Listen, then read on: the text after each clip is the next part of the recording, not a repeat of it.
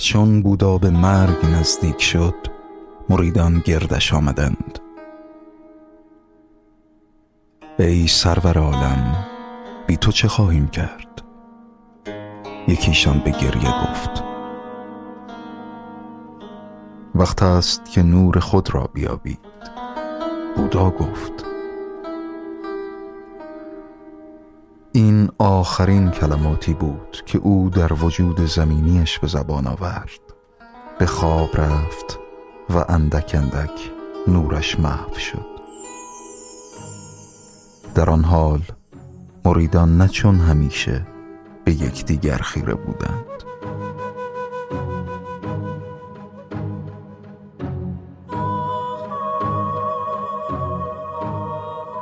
پس ایندرا که پادشاه خدایان بود دانست که بودا در حال صعود به آسمان است. پس بران شد که کاخ برای ورود این بزرگ و ارجمند مهیا شود. آن که خود را صرفا بیدار شده از خواب معرفی می کرد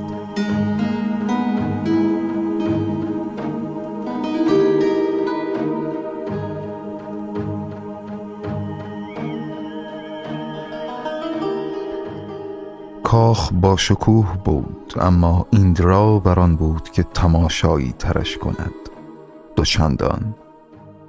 پس ایندرا صد میلیارد تریلیون جواهر از الماس یاقوت کبود مروارید آمتیست زمرد لاجورد یشم و عقیق را بیش از آنچه تصورات بشری چون ما توانست تصور کند گرد آورد. تا اینکه کاخ پر از جواهرات شد. در شبکه قول پیکر و خیره کننده با جواهری تابان در هر گره. سپس ایندیرا این شبکه را بر سراسر سقف و دیوارهای کاخ گسترد و شعله از نور چند رنگ خیره کننده ساخت.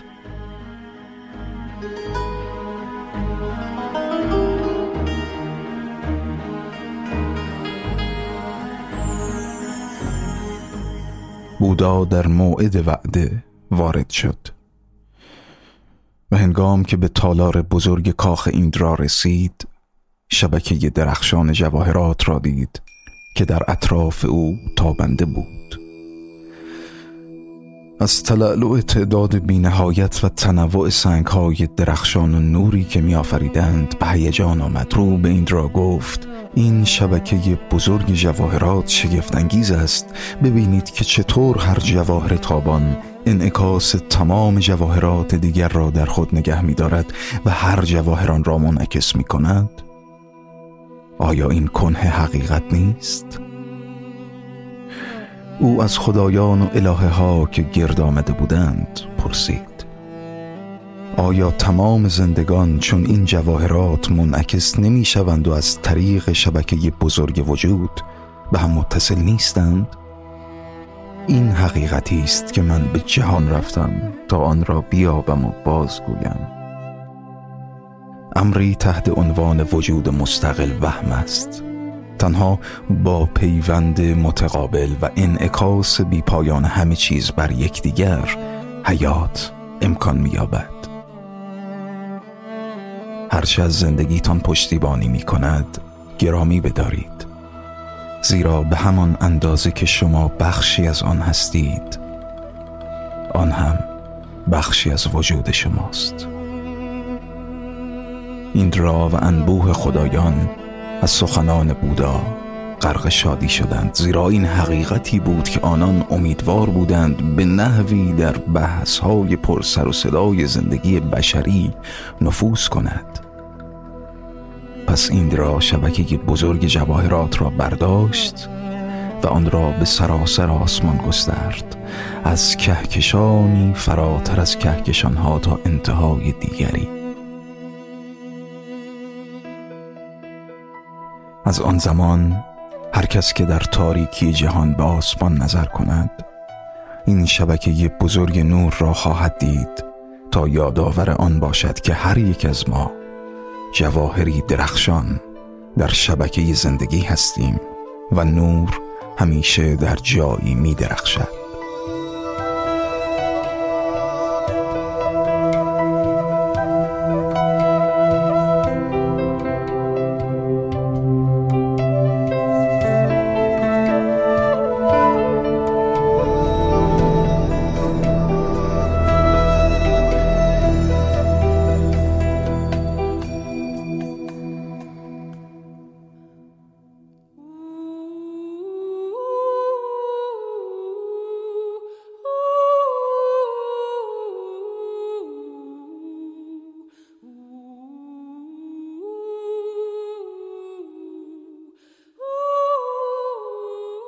وقتی به صدای این زن فکر می کنم دقیقا به تنهاییش فکر می کنم زمانی که روی صحنه نسازی هست و نه نوازنده ای چه تو کنسرت های چند هزار نفری چه تو اتاق شیروانی خونش به وقت تنهایی.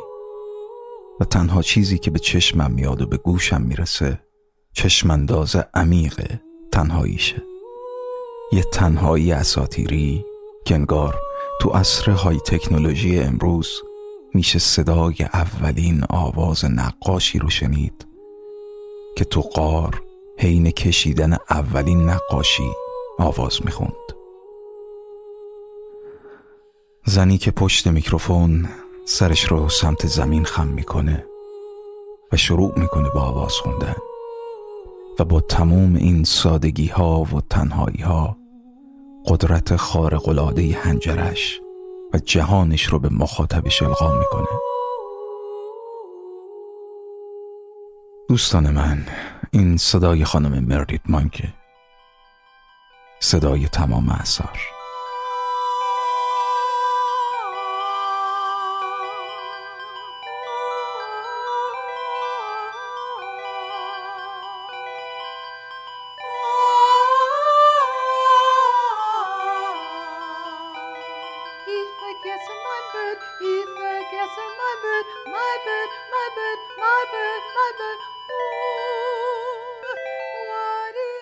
رادیو حکمتانه گوش می‌کنید و از سری برنامه های 50 Great Voices که حدود یک سال ادامه داره و همراه من حامد کیان شدیم تا سفرهای موسیقایی داشته باشیم به نقاط مختلف این جهان. برای پیدا کردن پنجاه آوازخانه بزرگ تاریخ موسیقی از هر ژانر و جغرافیایی و روایت داستان صدا و زندگی آنها ضمن اینکه تشکر می‌کنم از دعوت دوستانتون به این تور موسیقایی به نیویورک خواهیم رفت. سال 1942 یعنی مکان و زمان تولد خانم مریت مانک.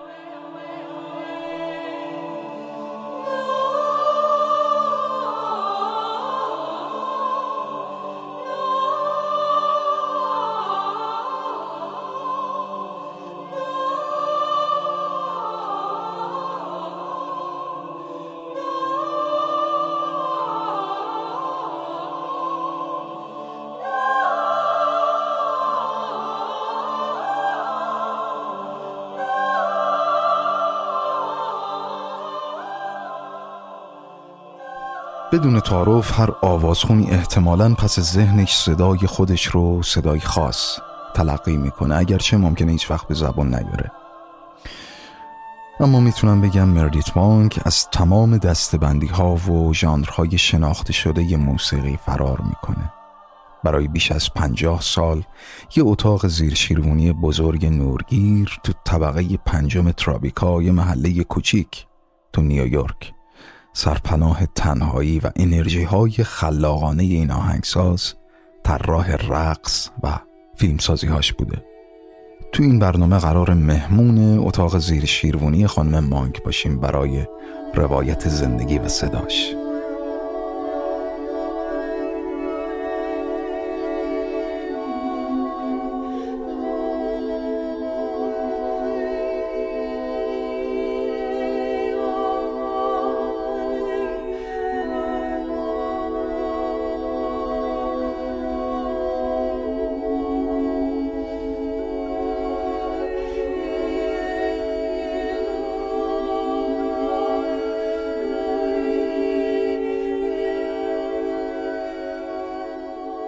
همونطور که گفتم مانک آهنگساز خواننده است کارگردان و فیلمساز و طراح رقص و اینستالیشن های جدید تئاتر که میشه ازش به عنوان هنرمند و آوانگارد و هنرهای میان رشته ای یاد کرد.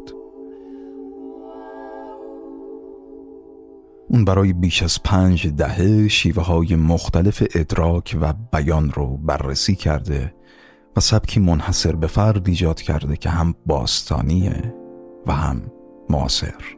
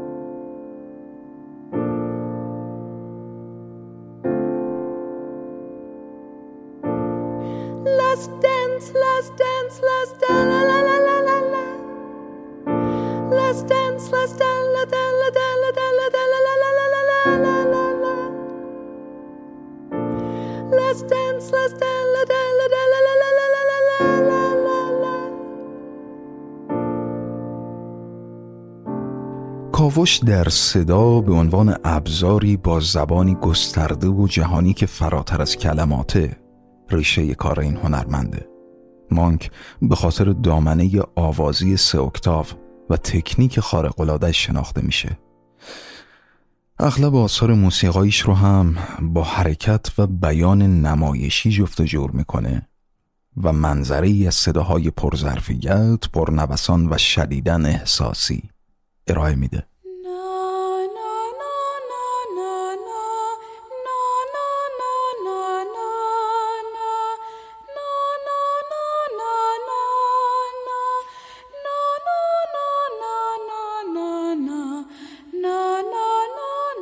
مادر مانک خواننده حرفه‌ای موسیقی پاپ و کلاسیک که با اسم هنری آدری مارش شناخته می‌شد ماه نوامبر سال 42 مردیت رو به دنیا میاره و تربیت هنجره مانک به گونه شکل می‌گیره که با حضور مادر و خواهر در حین انجام کارهای خونه آواز میخونده.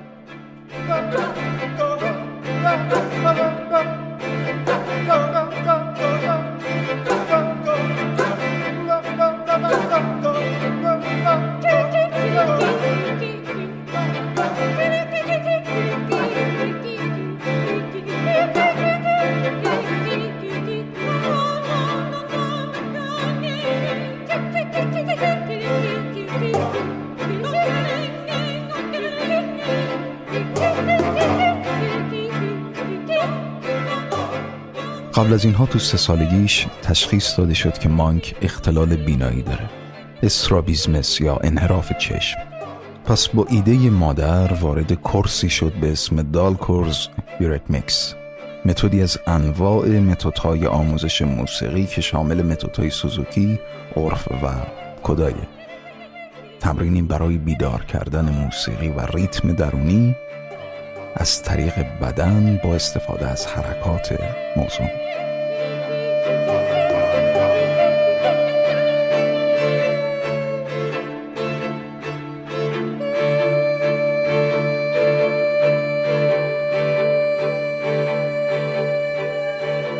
صدای خانم مانک رو بشنویم.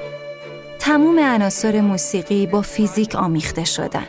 مثلا با یادگیری دورمی بازوهای خودتون رو تو موقعیت خاصی حرکت میدین. اون کورس خیلی روم تاثیر گذاشت. به همین دلیله که رقص و حرکت و فیلم تو موسیقی من خیلی نمود داره. من موسیقی رو کاملا بسری می‌بینم.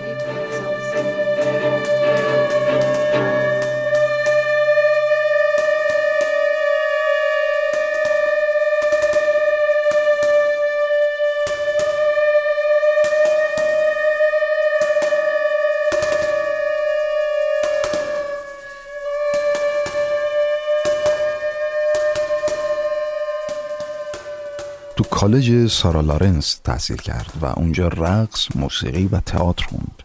مانک بعد از فارغ و تحصیلی تو سال 1964 به نیویورک برگشت و جایی که باید می بود رفت صحنه های هنری مرکز شهر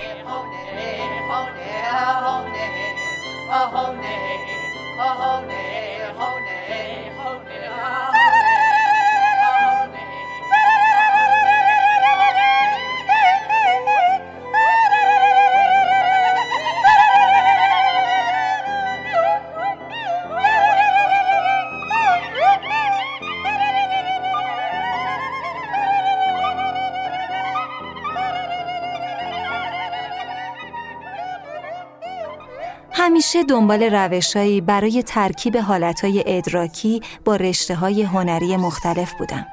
مثل هنرمندای Fluxus، عاشق ایده های حرکتی نقاشا بودم. شاعرایی که موسیقی می ساختن و نمایشنامه نویسایی که طراحی رقص می کردن. شاید این جنبش دهه هفتاد دیگه نزول کرده باشه اما من هیچ وقت از درهم بافتن عناصر مختلف دست نکشیدم.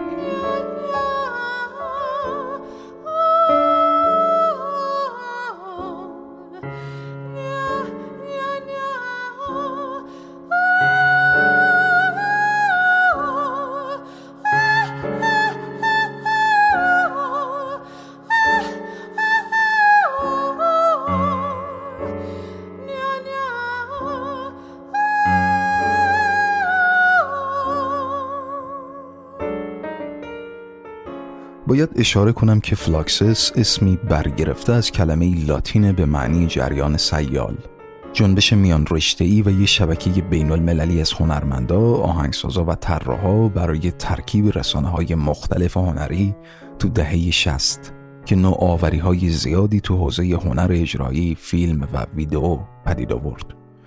این جنبش که هنوز هم تقریبا ادامه داره نقش مهمی در باز تعریف هنر ارائه کرده.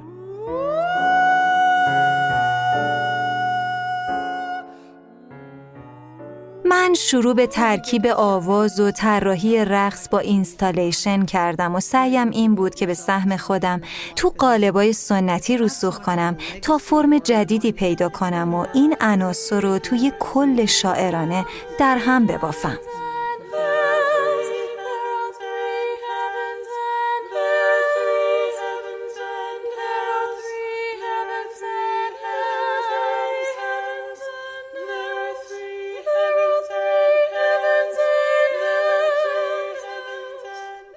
مانک صدای خودش رو به عنوان موسیقی فولکلور از سیاره دیگر توصیف می‌کنه که مخاطبانش اون رو به عنوان ترکیب باستان و مدرنیسم تلقی می‌کنن. اواسط دهه شست وقتی برای اولین بار روی صحنه رفت پیچیدگی های زیادی بر فضای موسیقی حاکم بود. وارون سازی ریف های لحن و ترکیب اونها و آهنگسازهایی که دنبال ارکسترهای بزرگ و پرتعداد بودند تا مخاطب رو هرچه بیشتر درگیر عظمت و شکوه آثارشون کنند و رکوردهایی بزنن که تو تاریخ ماندگار شه.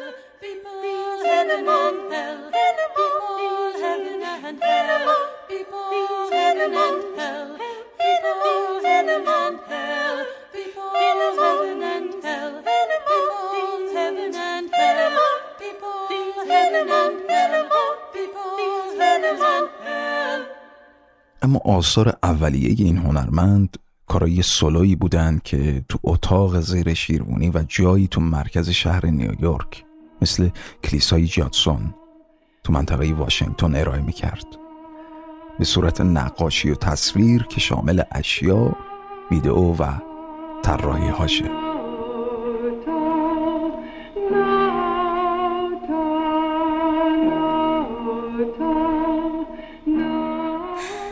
برای اولین بار به نیویورک اومدم متوجه شدم که صدا می‌تونه عین یه ساز عمل کنه. به نظرم صدای انسان می‌تونه سایه روشنای احساسات رو مشخص کنه. می‌تونه شامل مناظر و جنسیت و شخصیت باشه. صدا می‌تونه بدن رو منعکس کنه.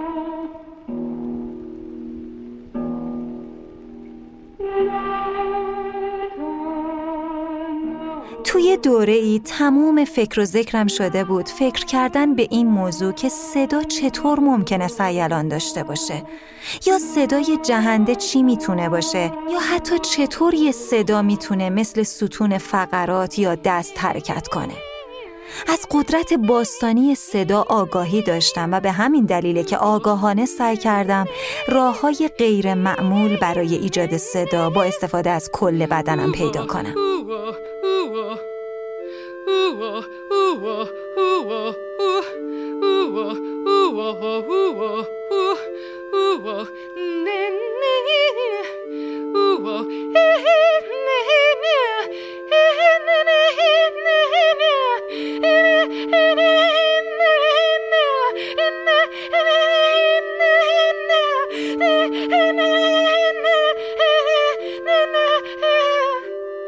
مانک به سهم خودش با نگاهی آنارشیستی به مقوله صدا در پی تغییر فضای موسیقی حاکم و متداول بوده موسیقی آوازیش که با ابتدایی ترین گفته های بشری سر و کار داشت در اون دوره بلافاصله به عنوان یک نیاز تلقی شد که انگار همیشه جاش تو موسیقی خالی بوده چه تو دوران باستان و چه تو عصر حاضر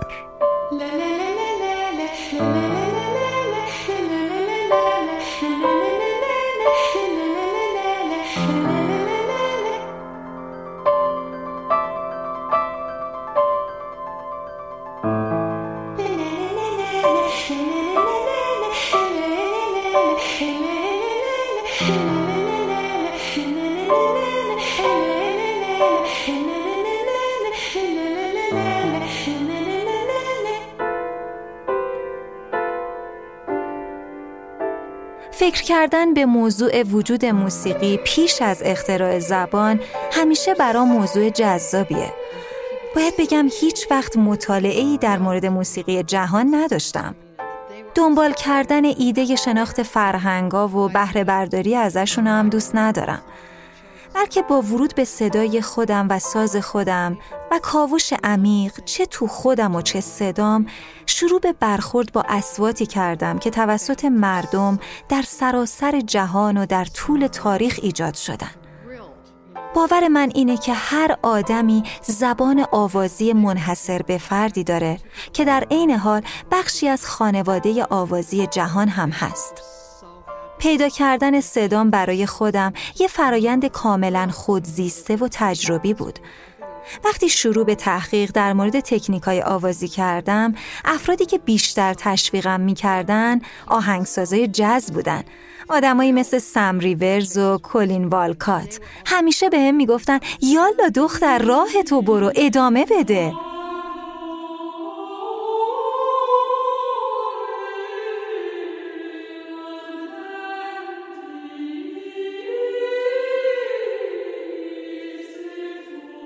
موسیقی مردیت مانک انگار با آثار آوازی مقدس خانم هیلگارد فون بینگن راهب عارف و آهنگساز قرن دوازدهمی پیوند خورده.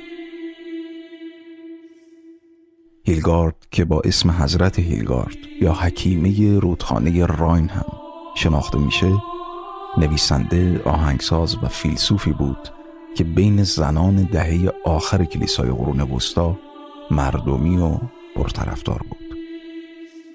به خصوص ترانهاش که به هفتاد هشتاد قطعه می‌رسن به یکی از بیشترین اجراها رو بین آهنگسازای قرون وسطا داره.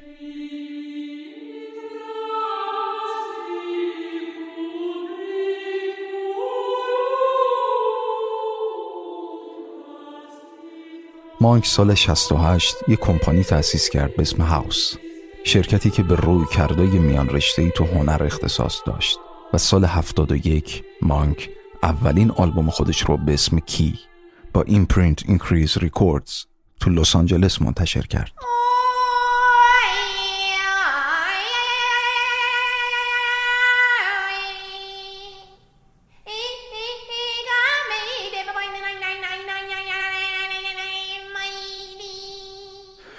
تو دهه هفتاد جاه طلبی آثارش رو با قطعاتی مثل کواری اپرایی درباره جنگ جهانی دوم نشون داد این قطعه باعث تشکیل گروه آوازی شد به اسم مردیت مانک the Vocal Ensemble که سال 78 موجودیتش رو رسما اعلام کرد.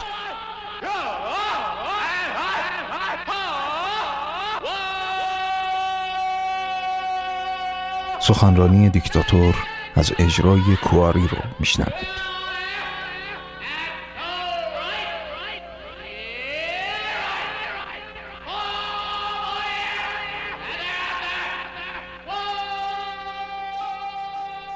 مانک در همکاری با این گروه تونست دامنه بافت و فرم موسیقیش رو تعمیق و تکخونیهاش رو به یه تمرین مشترک بدل کنه.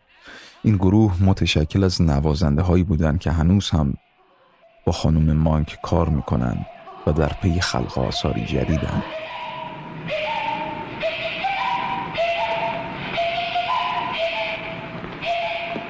به نظرم وقتی مخاطب بعد از اینکه اجرایی از مانک رو میشنوه اولین تصمیم رایج اینه که سعی کنه اون چه رو که شنیده به آواز بخونه. خب بیایید همین الان امتحان کنیم. این کاری که میشنویم یکی از کلیک آهنگ های مانکه. تو این کار لحن ساده و آرومه و با کلیک زبون روی سقف دهن به تناوب انجام میشه. آسون به نظر می‌رسه اما تکرارش غیر ممکنه. یادمون بمونه که خانم مانک دهه های عمرش رو صرف این دست تکنیک ها کرده.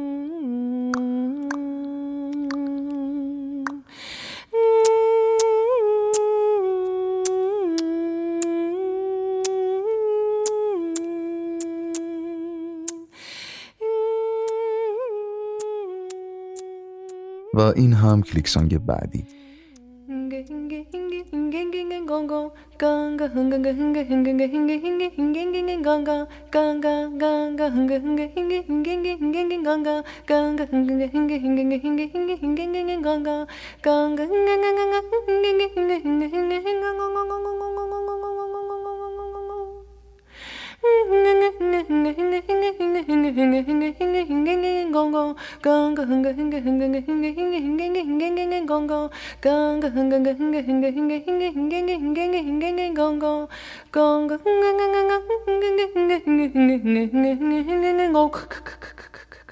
تو سالهای اخیر مانک آثاری رو خلق کرده که از نظر خودش نوعی سیکل یا چرخه محسوب میشن.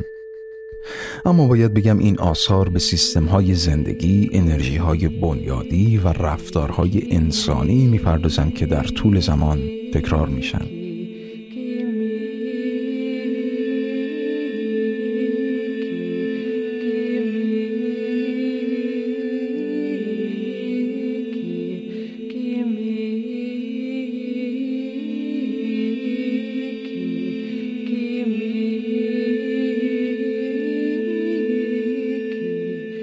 یکی از اتفاقات خیلی موثر اما تلخ تو روند شکلگیری مانک امروز مرگ همسرش بود که باعث شد به این فکر بیفته که بعد از مرگ چطور آثارش ادامه پیدا می‌کنن.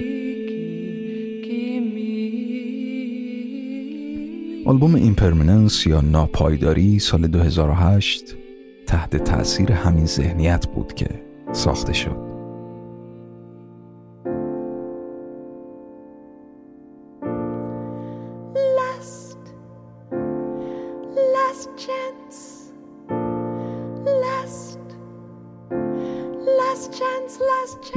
از ابتدای غمانگیزش با ترانه لست سانگ که با دو آکورد ساده اجرا میشه ناپایداری جریان زندگی رو بررسی می‌کنه. که این ناپایداری با مرگ غیر منتظره شریک زندگیش مایک ون هوک سال 2002 شروع شد.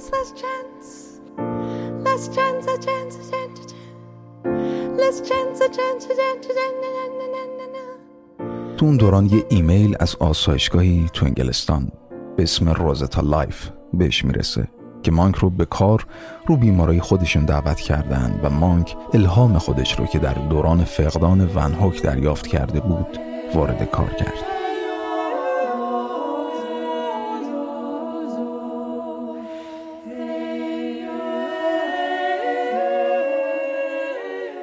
مانک به هم میگه نواری از بداه نوازی همسرش رو پیدا می‌کنه که در نهایت موتیف های کوچیک رو رونویسی می‌کنه و کنار هم می‌ذاره که حاصل کار خیلی خوندنی میشه. همین کاری که میشنویم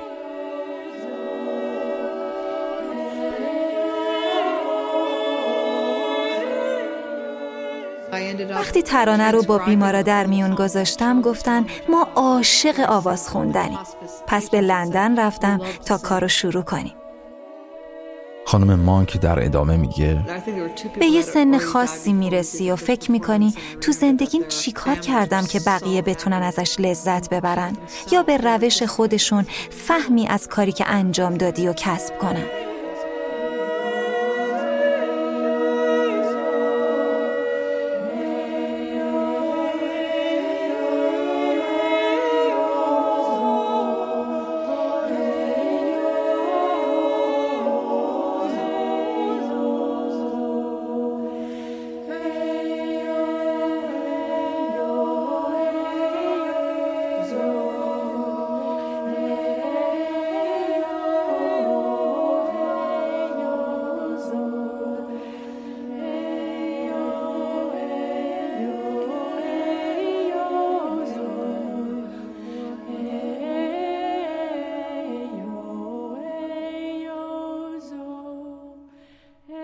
پرمننس نهمین آلبوم خانم مانک برای کمپانی ECM تنظیم های مانک تو این آلبوم از راه بردی پیروی می‌کنن که اون تو آلبوم مرسی یا رحمت هم به کار می‌برد.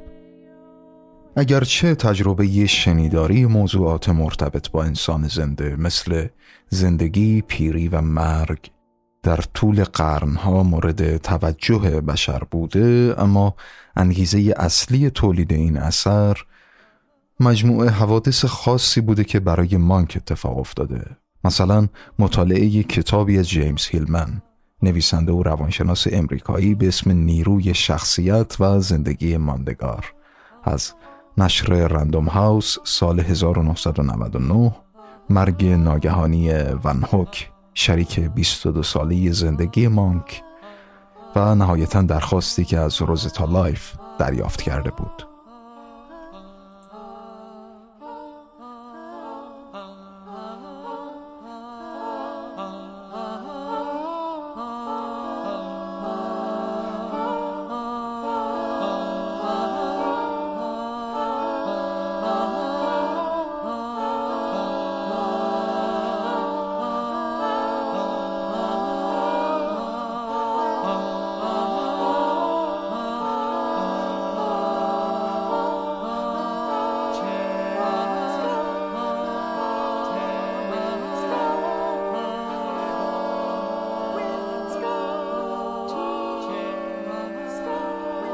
اگه آلبوم رحمت لحنی موعظه‌وار داره این پرمننس ناپایداری. کاملا به عکس.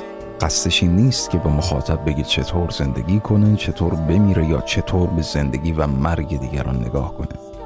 بلکه همونطور که کمپانی سی تو یادداشتش برای آلبوم اشاره می‌کنه ناپایداری یه مراقبه موسیقایی غیر روایی درباره مزامین مرگ از دست رفتن و شکنندگی زندگی انسان.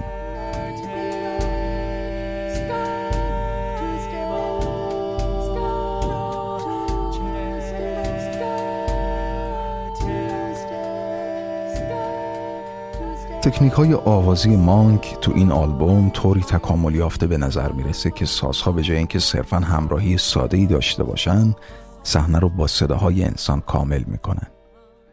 موسیقی ناپایداری پیچیده تر رنگیتر و ناهماهنگتر از آلبوم رحمته در حالی که عمدتا از همون هنجره ها و همون سازبندی ها استفاده شده.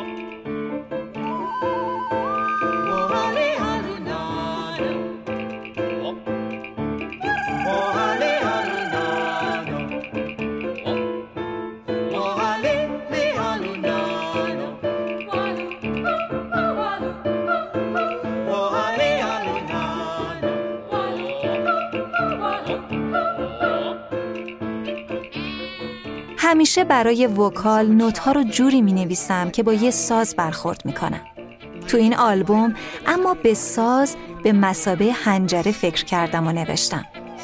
هر آهنگی تو این آلبوم جنبه متفاوتی از ناپایداری در وجود انسان رو بررسی می‌کنه.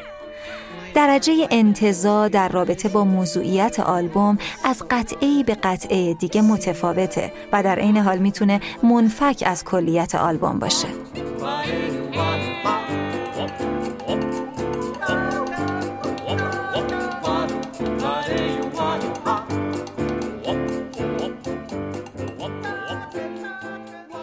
تکنیک های آوازی گسترده و در این حال عمیق خانم مانک به راحتی تو کلام نمی گنجه. اون همیشه مجری اصلی آثارش بوده و قطعاتش رو به صورت شفاهی تو کارگاهاش با گروهش تمرین می‌کنه.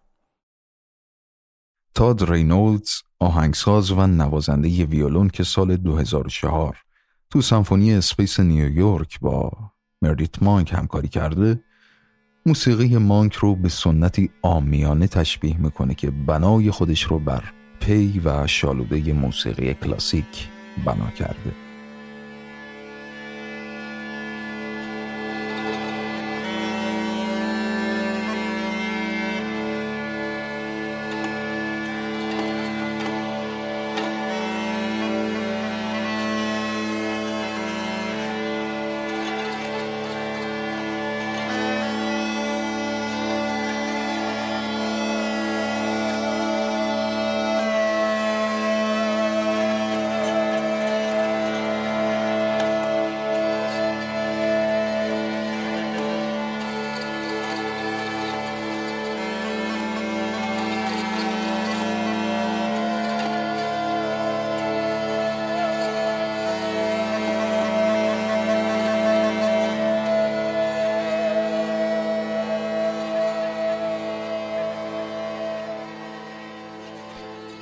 مانک ژانویه سال 2006 یک گروه آوازی تأسیس کرد به اسم M6 M6 که اعضای این گروه 19 خواننده بودند که از سرتاسر سر جهان برای شرکت تو کارگاه آموزشی حرفه‌ایش انتخاب شده بودند و البته این گروه هنوز هم سعی در ادامه دادن راه این هنرمند دارند.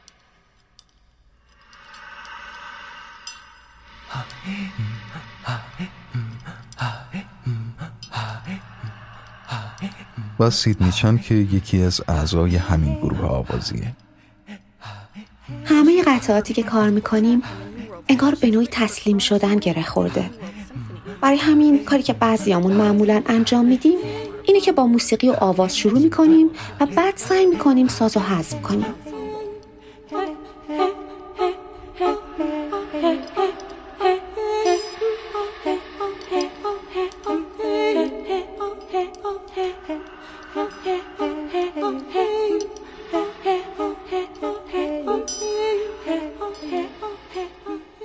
طی برنامه چند بار اشاره کردم که صدای مانک می‌تونه همزمان باستانی و نوین به نظر برسه. چرا؟ چون مثلا تو نمایشاش بین فانتزی عجیب و غریب و واقعیت روزمره حرکت می‌کنه. تا اون قرون وسطایی رو به عنوان مقدمی برای بیماری ایدز به مخاطبانش معرفی می‌کنه یا ژاندارکی که به سرعت با موتورسیکلتش کشته میشه.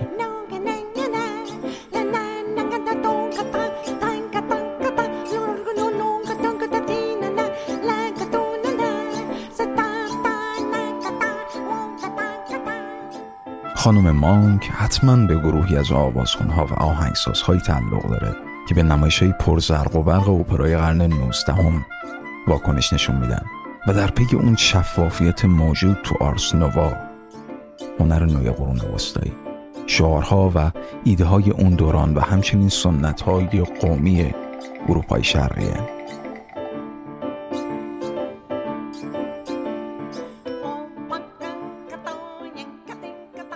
یادم یه جایی تو کتابای رابرت مینسکای شاعر و نویسنده امریکایی که جایزه گوگنهایم رو هم برده بود می‌گفت اگه الهام واقعی می‌خواین به یه نسل یا حتی دو نسل قبل از خودتون اکتفا نکنین بلکه به گذشته های دور و به ریشه زبان و هنر دقت کنید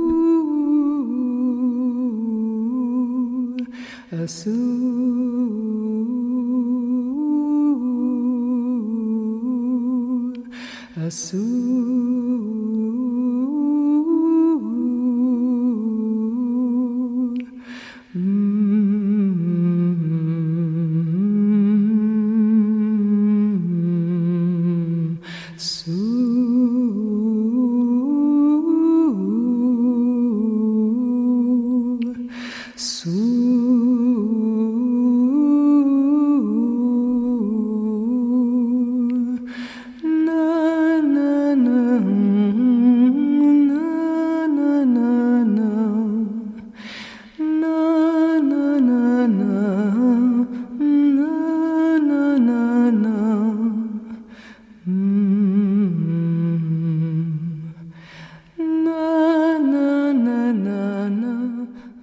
مردیت مانک سال 2010 با آوازهای معراج سانگ of Ascension تو ادینبورگ.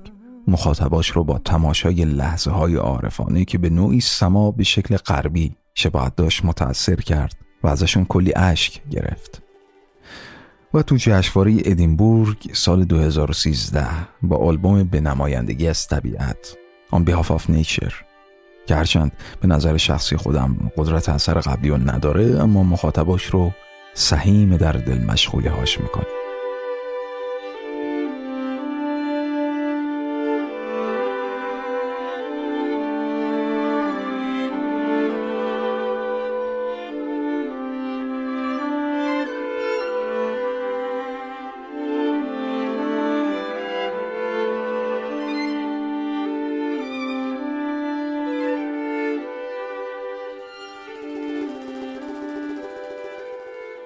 به نمایندگی از طبیعت مرسیه به زبان موسیقی درباره از دست رفتن زیبایی های طبیعت به دست بشر. مانک جهان انتظایی موسیقی رو با طبیعت در هم چفت می‌کنه و از مخاطبش می‌خواد تا همراه باهاش ترکیب اصواتی که بوی طبیعت رو میشه ازش شنید. شریک شه و در واقع با موسیقی ملهم از صدای باد و رودخونه و ارتباط بشر با طبیعت اطرافش از صدای زنگوله گوسفندای گله تا صدای باقی حیوانا مخاطب رو در تجربه یونیک شریک کنه. وقتی کار رو آلبوم به نمایندگی از طبیعت رو شروع کردم از خودم پرسیدم چطور میشه یه اثر هنری مرتبط با طبیعت ساخت؟ با این مضمون که کمتر اصراف کنیم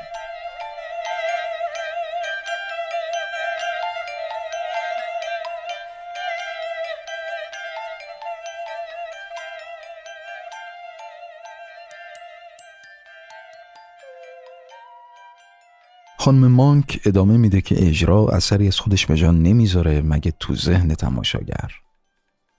و به امید این تأثیره که قصد داره با موسیقی تماشاگر رو به دنیای ورای زندگی روزمره شهری دعوت کنه و نکاتی رو درباره حفظ طبیعت با زبانی غیر مستقیم و غیر شعاری یادآوری کنه.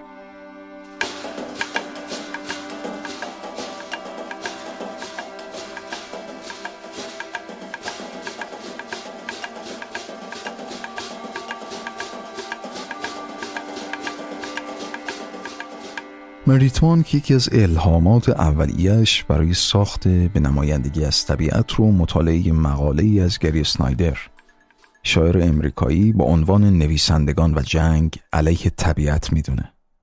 گری سنایدر تو این مقالهش درباره نقش هنرمند در پاسخگو بودن برای ارتباط موجودات غیر انسانی با قلمروی انسان به زبان رقص و موسیقی صحبت کرده. شاید از همین جهت باشه که این اثر خانم مانک شدیدن با اجرا در هم آمیخته است و موسیقی که باید دید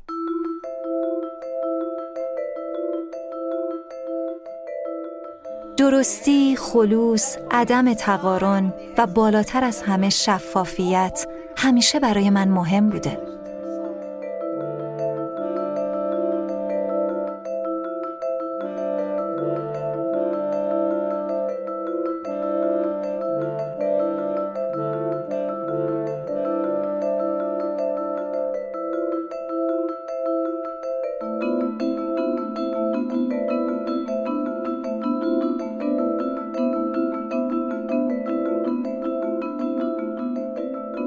سال 1978 وقتی به استودیوی انو دعوت بودم بهم گفت موسیقیتون خیلی زیباست. بگذریم از این موضوع که مردم امروز به اندازه کافی فرصت انجام کارای زیبا رو ندارن. از همفکرای موسیقایی خانم مانک میشه به آهنگسازای نیویورکی مثل استیو رایک و فیلیپ گلاس اشاره کرد. دوستایی که اغلب دور هم جمع میشن. خانم مانک معتقده که اون دوستانش تو فضای آکادمیک کار کردن و خودش صرفاً به عنوان یه خواننده ریشش در موسیقی محلی و شناخت بدن انسانه. هیچ وقت واقعا خودش رو یک مینیمالیست ندونسته و هر تکراری تو فضای موسیقیش از سنت آوازهای محلی و فولکلور نشأت گرفتن. در حالی که گلس غالبا از فرمای اولیه باروک و آهنگسازی سبک رنسانس استفاده می‌کنه.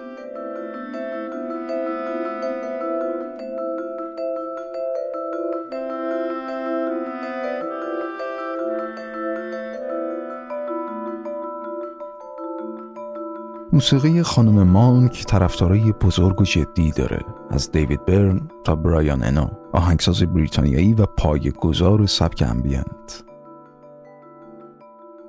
سال 2015 مدال ملی هنر امریکا به خانم مانک اعطا شد و یه آلبوم ادای احترام به پاس سالها فعالیت های خلاقانه. سال 2012 به اسم Monk Mix بهش تقدیم شد. این آلبوم شامل کاورها و ریمیکس هایی از کارش بودند که از کائتانو ولوسوی برزیلی تا ریوئیچی ساکاموتو و بیورک در شرکت داشتن. شاید آخرین اسمی که گفتم جز معروف ترین طرفدارای خانم مانک باشه. شاید آخرین اسمی که گفتم جز معروف ترین طرفدارای خانم مانک باشه که اتفاقا تو این مجموعه برنامه هم روایتگر زندگی و صداش بودم. منظورم خانم بیورکه.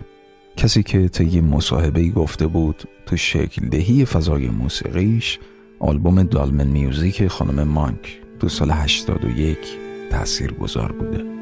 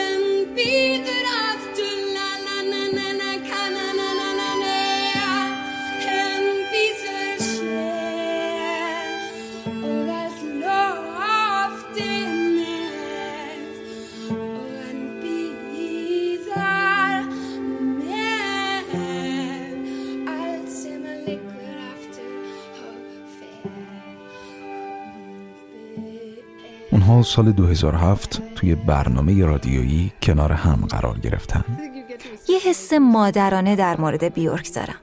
مادری که تو زیبایی شناسی هم سررشته داره. کارای بیورک با کارای من خیلی متفاوتن. اگرچه نقاط اشتراک هم داریم. یادمه وقتی اون کار رادیویی تموم شد هر دومون اشک میریختیم و دیدگاه از طریق موسیقی به اشتراک میذاشتیم. هم چند تا دوئت نوشتیم که هنوز کاستاشو دارم. نمی‌دونم بشه تکمیلشون کرد یا نه. اون موقع قرار بود برم ایسلند ولی نیو مکزیکو شد محل قرارمون. به هر حال فعلا نتونستیم به یه دیدگاه مشترک برسیم. ما با هم در تماسیم و خیلی هم دوستش دارم.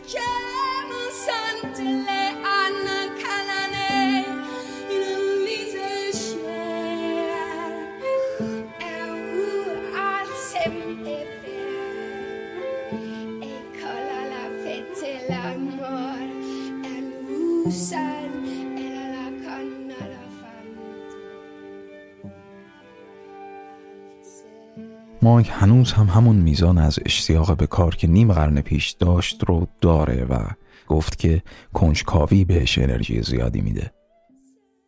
اما اون امسال هشتاد ساله میشه و به شدت مشغول نوشتن آثاری که لزوما مجبور نیست خودش اجرا کنه.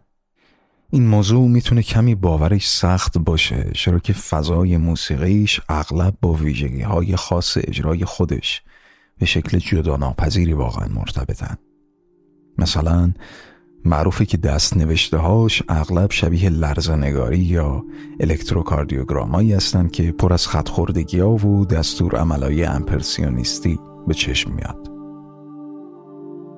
آوازخون قبل از اینکه بخواد موسیقی منو اجرا کنه باید واقعا موسیقی ما از نظر فیزیکی احساس کنه اگرچه آزادی عمل داره اما خیلی سخت گیرانه برخورد می‌کنم وقتی کس دیگه بخواد کارم رو بخونه اصرار دارم که قبل از شروع کار با من یا اعضای گروه هم از نزدیک همکاری کنه.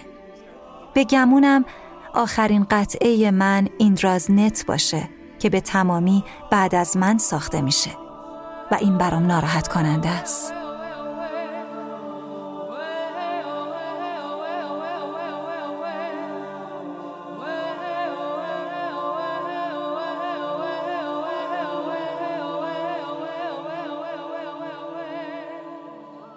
اول برنامه از افسانه‌ای صحبت کردم در مورد تار ایندرا شبکه ایندرا که اگه بخوام تکمیل ترش کنم باید قول معروف الن واتسن نویسنده و فیلسوف بودیست امریکایی رو یادآوری کنم یه تار انکبوت چند بودی رو اول صبح تصور کنید که با قطرات شبنم پوشیده شده که هر قطر شبنم حاوی انکاس تمام قطرات شبنم های دیگه است تا بی نهایت.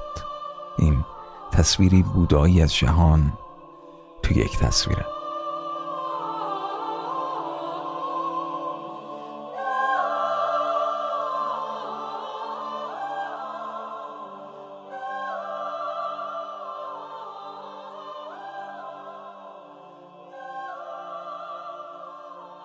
آخرین اجرای خانم مانک تو رویال فستیوال هال لندن چند روز پیش اول اپریل 2022 برگزار شد. محور این اجراش آلبوم اخیرش مموری گیم بود. به همراه و همکاری با یک گروه نیویورکی به اسم بنگ آنکن. تو مصاحبه قبل از اجرا خانم مانک گفته بود این گروه یه نسل از من جوانترن. شهری ترن و کمی تندخوتر. من اما خودم رو اولیه و نباتی شاعرانه تر می‌دونم. و برای این اجرا باید قطعاتی رو پیدا می کردم که بین این دو مقوله باشن. تصمیم گرفتم دوباره قطعات تئاتر دهی 80 و 90 رو که ضبط خیلی خوبی نداشتن دوباره مرور کنم.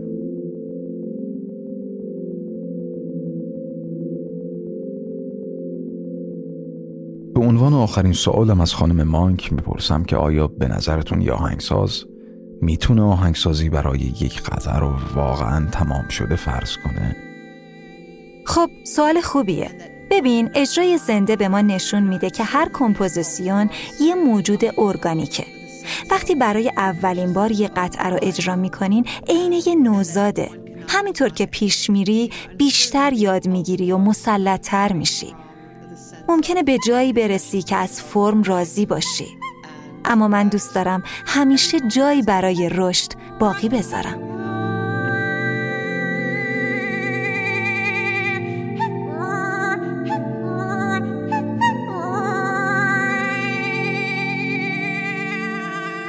و بخش دوم این برنامه. مهمان من آقای علی رضا امیر حاجبی عزیز خواهد بود.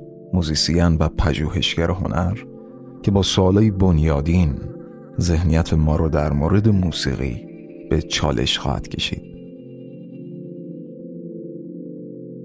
ببین من اولین چیزی که شاید اولویت داشته باشه بر هر نوع موضوعی در مورد موسیقی که من, خیلی همیشه تاکید می‌کنم که باید در موردش صحبت بشه و کمتر صحبت میشه اینه که بپردازیم اول به اینکه اجرای موسیقی با خود موسیقی چه تفاوتی داره؟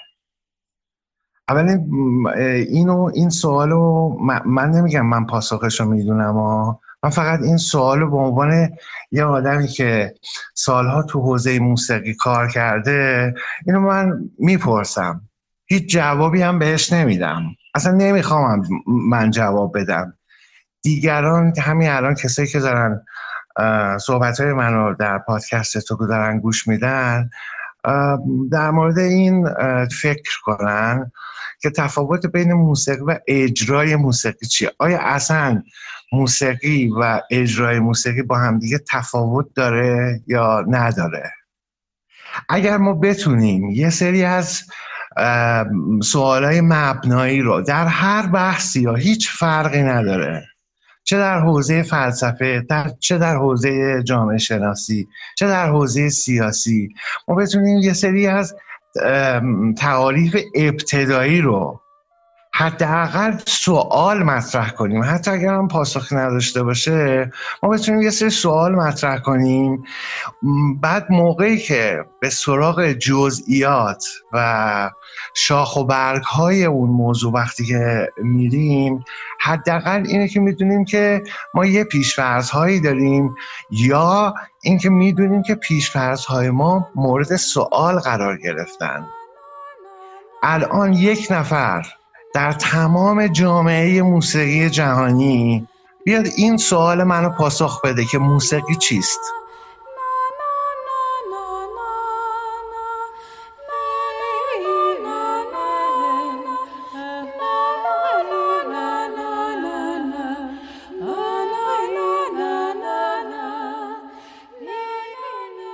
بالاتر از اون یه نفر بیاد به من جواب بده که اصلا هنر چیست؟ چه تعریف جامع و کاملی ما می‌تونیم در مورد هنر داشته باشیم؟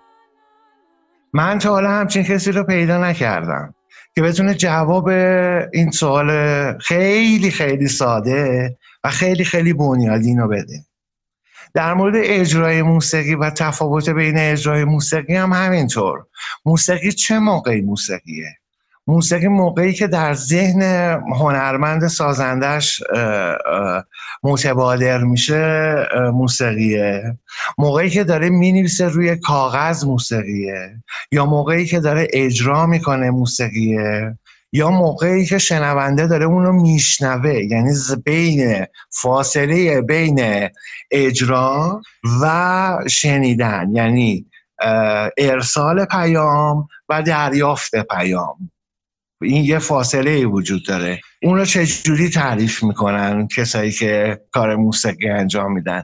در موسیقی این مسئله میشه گفتش که سخت تره به علتی که موسیقی تنها هنریه که کاملا ابسترس. یعنی عناصری که در نقاشی وجود داره در مجسم سازی یا در هنرهای مفهومی هنرهای معاصر وجود داره اون چیزا توی موسیقی نیست دیگه فقط صوت گذرنده که از یه جایی تولید میشه و یه دریافت کننده اونو دریافت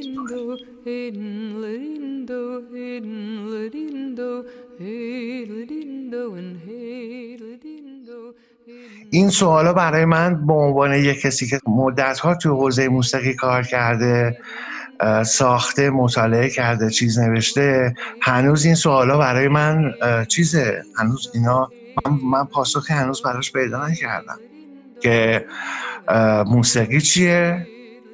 اجرای موسیقی چیه؟ تفاوت بین اجرای موسیقی و خود موسیقی چیه؟ من اینو از این بابت در اول صحبتم در مورد مونک رو می‌خواستم بگم. به علت اینکه مونک آهنگساز خیلی برجسته و بزرگی نیست. حالا من کاری ندارم که گذاشتنش جز پنجاه یا موسیقیدان بزرگ و اینا. من اصلا به اون کاری ندارم. اما به نظر خود من بر مبنای اون چیزهایی که من از آهنگسازی می‌دونم مردیک مونک آدم خیلی بزرگی در حوزه ساخت نیست. مردیک آدم خیلی بزرگی در حوزه اجرا.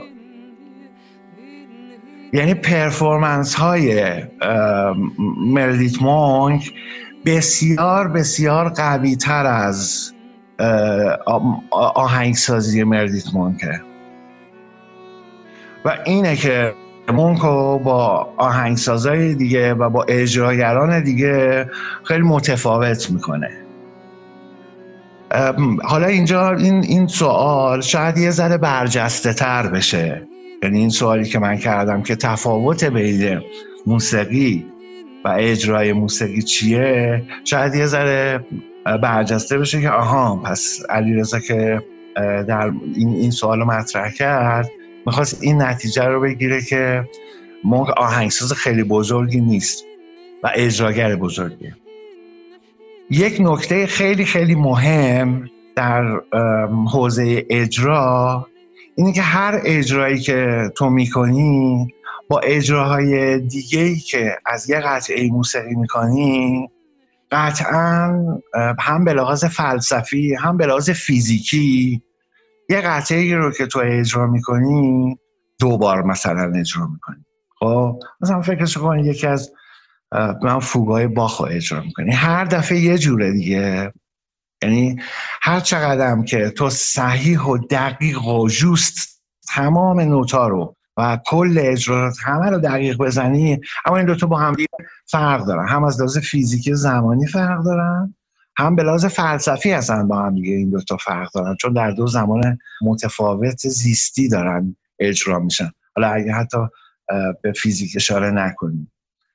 یکی از ویژگی های خیلی مهم مردیک مونک خیلی من اینو دوست دارم اینه که نشون میده در هر اجرا یه قطعه رو وقتی که دو بار یا سه بار حتی تو کاستاش تو سیدیاش تو آلبوماش به هر کاری که انجام میده اگه یه قطعه رو دو مرتبه سه مرتبه بزنه به صورت خودخواسته سعی می‌کنه که اینا با همدیگه تفاوت خیلی زیادی با همدیگه داشته باشن این خیلی خیلی چیز مهمیه. خیلی میشه گفتش که ویژگی خیلی خیلی مهمه ممکن مسئله خیلی مهمه دیگه که می‌تونم بگم این که آیا یعنی باز این یه پرسشه که من تو همین پرسش یه ویژگی دیگه ممکن مطرح می‌کنم.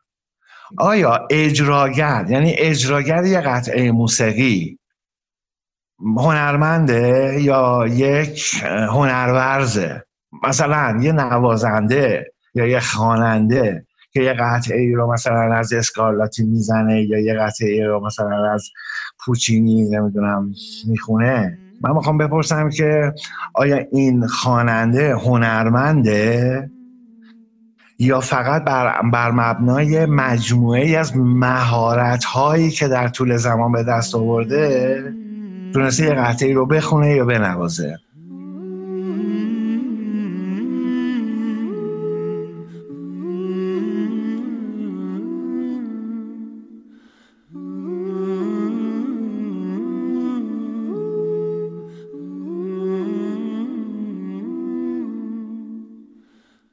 اگر به روی این پرسش هم دقت کنیم همینطور که من همیشه میگم این که پرسش ها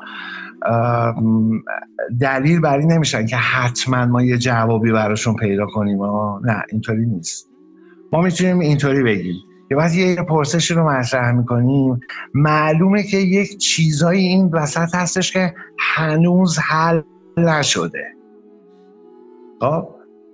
حالا ما این اینم مطرح می‌کنیم که آیا یک نوازنده آیا هنرمنده؟ یعنی کار هنری داره انجام میده وقتی یه قطعه ای رو از اسکارلاتی یا باخ یا هر کسی دیگه ای داره اجرا می‌کنه؟ مثلا یه قطعه ای از اسکارلات مثلا سنتاش برای هارپسیکورد خب؟ برای اجرا می‌کنه. آیا این این نوازنده هنرمنده؟ یا فقط یه آدمیه که تمرین کرده و مهارت های خودش رو اینقدر ارتقا داده تا بتونه یه قطعه مثلا قطعه پیچیده از اسکارلاتی رو بزنه؟ این هم اینجا یه سوالیه که با همین سوال ما می‌تونیم به یه ویژگی خیلی خیلی مهم مردیک مونک می‌تونیم اشاره کنیم. من اصلا در مورد آهنگسازی صحبت نمی کنم به که آهنگسازی مردیک مونک تحت تاثیر خیلی آدمایی دیگه است. از جان کیج گرفته تا مینیمالیست آمریکایی و مثل استیو رایک مثل تری رایدی مثل تمام اینا تحت تاثیر اینا قرار خب؟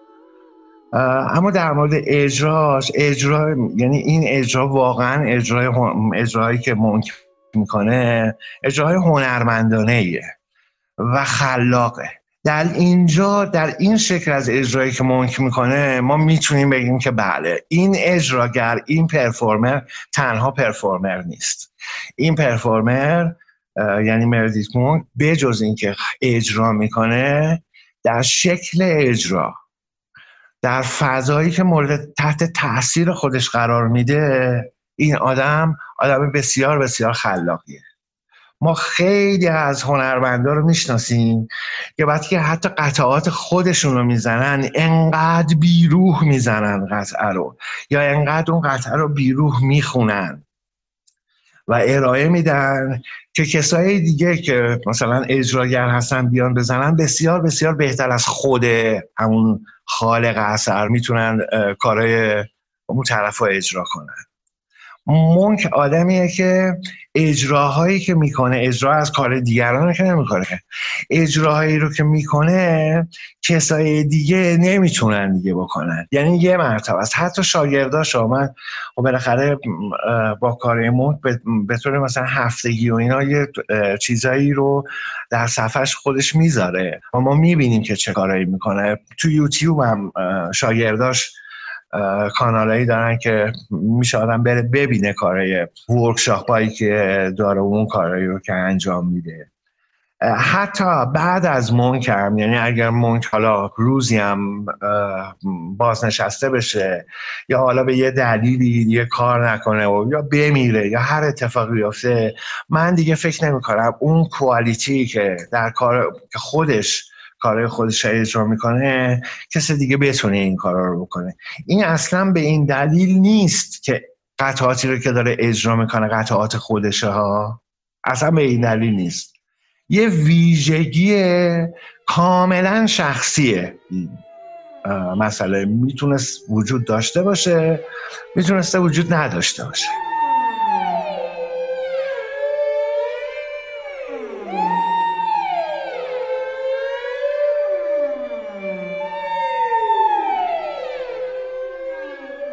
اجراهای مونک کامل اجرای آثار خودش کاملا اجراهای منحصر به فردیه و اینکه با زمان و مخاطب خیلی خیلی خوب بلد بازی کنه.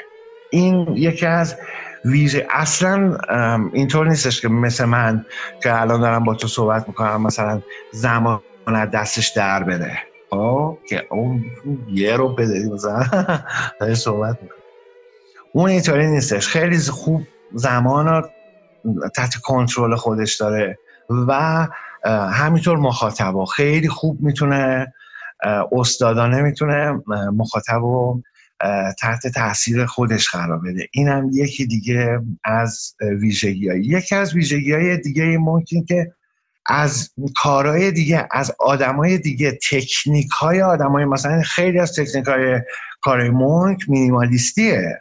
خب؟ اما اونا رو کاستومایز می‌کنه. یعنی سعی می‌کنه که کارهایی رو که دیگران کردن و تکنیک ها رو از تکنیک های دیگران استفاده بکنه هوشیارانه و اونا رو کاستومایز و شخصی بکنه. یعنی مال خودش می‌کنه. به شکلی که تو امکان داره یک گوش بدی هی مرتب در جای مختلف یه قطعه. حالا قطعات چه؟ قطعات بلندش چه قطعات کوتاهش؟ ببینی حضور دیگرانو. اما در این حال حضور خود مونک و خود تأثیری که مونک بر اون تکنیک توی آهنگسازی گذاشته رو خیلی خیلی برجسته تر ببینی. یعنی می‌بینی که یک موضوعی رو یا یک تکنیک آهنگسازی رو از یک کسی وام گرفته اما انقدر تاثیر خودش در اجرا زیاده در اجرا انقدر زیاده که آهنگسازی وام گرفته شده از دیگری رو تحت تاثیر قرار میده.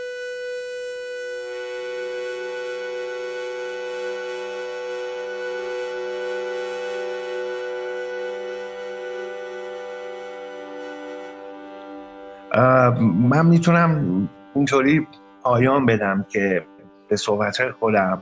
اجرا کردن با ذات اجرای موسیقی با ذات انتظایی و غیر ملموس موسیقی دو تا چیز کاملا متفاوته.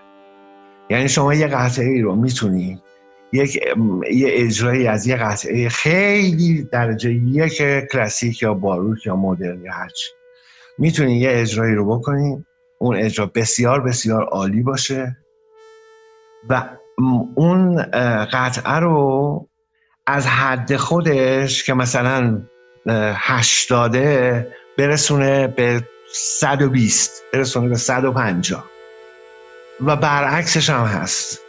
اینکه یک اجراگر می‌تونه کاملا لجنمال کنه یه قطعه با نمره مثلا 120 140 و بیارتش تبدیل کنه به یه چیز 20 25 برای همینه که همیشه آهنگسازا یه نگرانی در مورد کارهایی که ساختن و دیگران می‌خوان بزنن همیشه دارن. اینکه آیا این آیا, اون چیزی که واقعا ما می‌خوایم ما بزنیم؟ آیا این صلاحیت اینو داره؟ تا الان تا حال حاضر که مونک زنده است سعی کرده که با یه شکل از کنترل کاراشو خودش بزنه دیگران یا بزنن یا کمتر بزنن من دیدم کارای مونکو آدمای دیگه هم زدن و اجرا کردن. اما سعی کرده کارهای خودش رو یگانه نگه داره و خودش اجرا کنه. حالا اون موقعی هم که دیگه خیلی دیگه در و داغون شده دیگه یا مرد و این حرف دیگه نیستش که ببینه که چه بلایی سر کاراش میاد. فعلا ما یه شانس بزرگی آوردیم که یک پرفورمر فوقالعاده خلاق و یه آهنگساز متوسط اما یه پرفورمر خیلی خیلی خلاق که می‌تونه تا حد خیلی فوق العاده زیادی ضعفای خودشو در حوزه آهنگسازی می‌تونه با اجراهای بینظیر خودش اتفاقاتی که به صورت تاتریکال توی پرفورمنساش میفته توی اجراهاش میفته بتونه اینا رو ضعفای خودش رو بپوشونه و این هوشیاری و این آگاهی یک آهنگساز یا یک پرفورمر آهنگساز یا حتی یه هنرمنده اینه که اول از همه ضعفای خودش رو در حوزه‌ای که داره کار می‌کنه بشناسه من اینو همیشه تاکید کردم که تمدن بشر مدیون اشتباهات بشره نه راه های راستی که رفته. تمدن بشر مدیون شکست های بشره نه پیروزی هاش پیروزی ها بعد از نگاه کردن و تمرکز و مشاهده بر روی اشتباهات بر روی شکست هاست که پنجاه درصد یا هفتاد درصد احتمالی وجود داره که به حال پیروزی داشته باشه. مونک خیلی خوب اینو می‌دونه. می‌دونه ضعفش کجاست؟ اون ضعف رو با اجرای خلاقانه و قوی خودش اون ضعف رو میپوشونه. این یه حسن و یک ویژگیه که هر کسی هم نداره چون همه نگاه می‌کنن برای جمعیت و واسه آدما و دوستاشون و رفقاشون این حرفا در مورد ویژگی های مثبتشون قدرتشون فلانشون در, در این موارد زیادتر مانور میدن. در صورت یه آرتیست واقعی اونه که شکستاشو خوب ببینه و بیشتر از اینکه تواناییهاشو تقویت کنه به دنبال شکار و پیدا کردن ضعفهاش باشه. و این کار رو مونک بسیار بسیار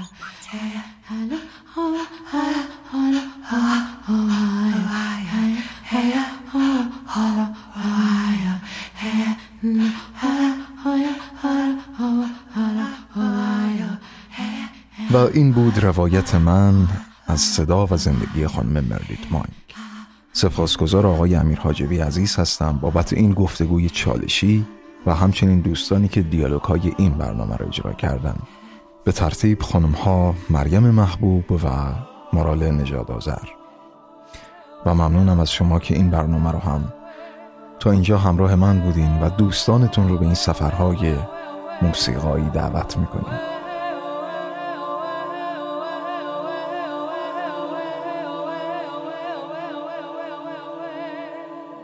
و نهایتا این برنامه به تو که در تو و با تو نور خود را یافتم. حامد گفت. سری برنامه های 50 Great Voices رادیو حکمتانه حامد کیان اردی بهشت 1401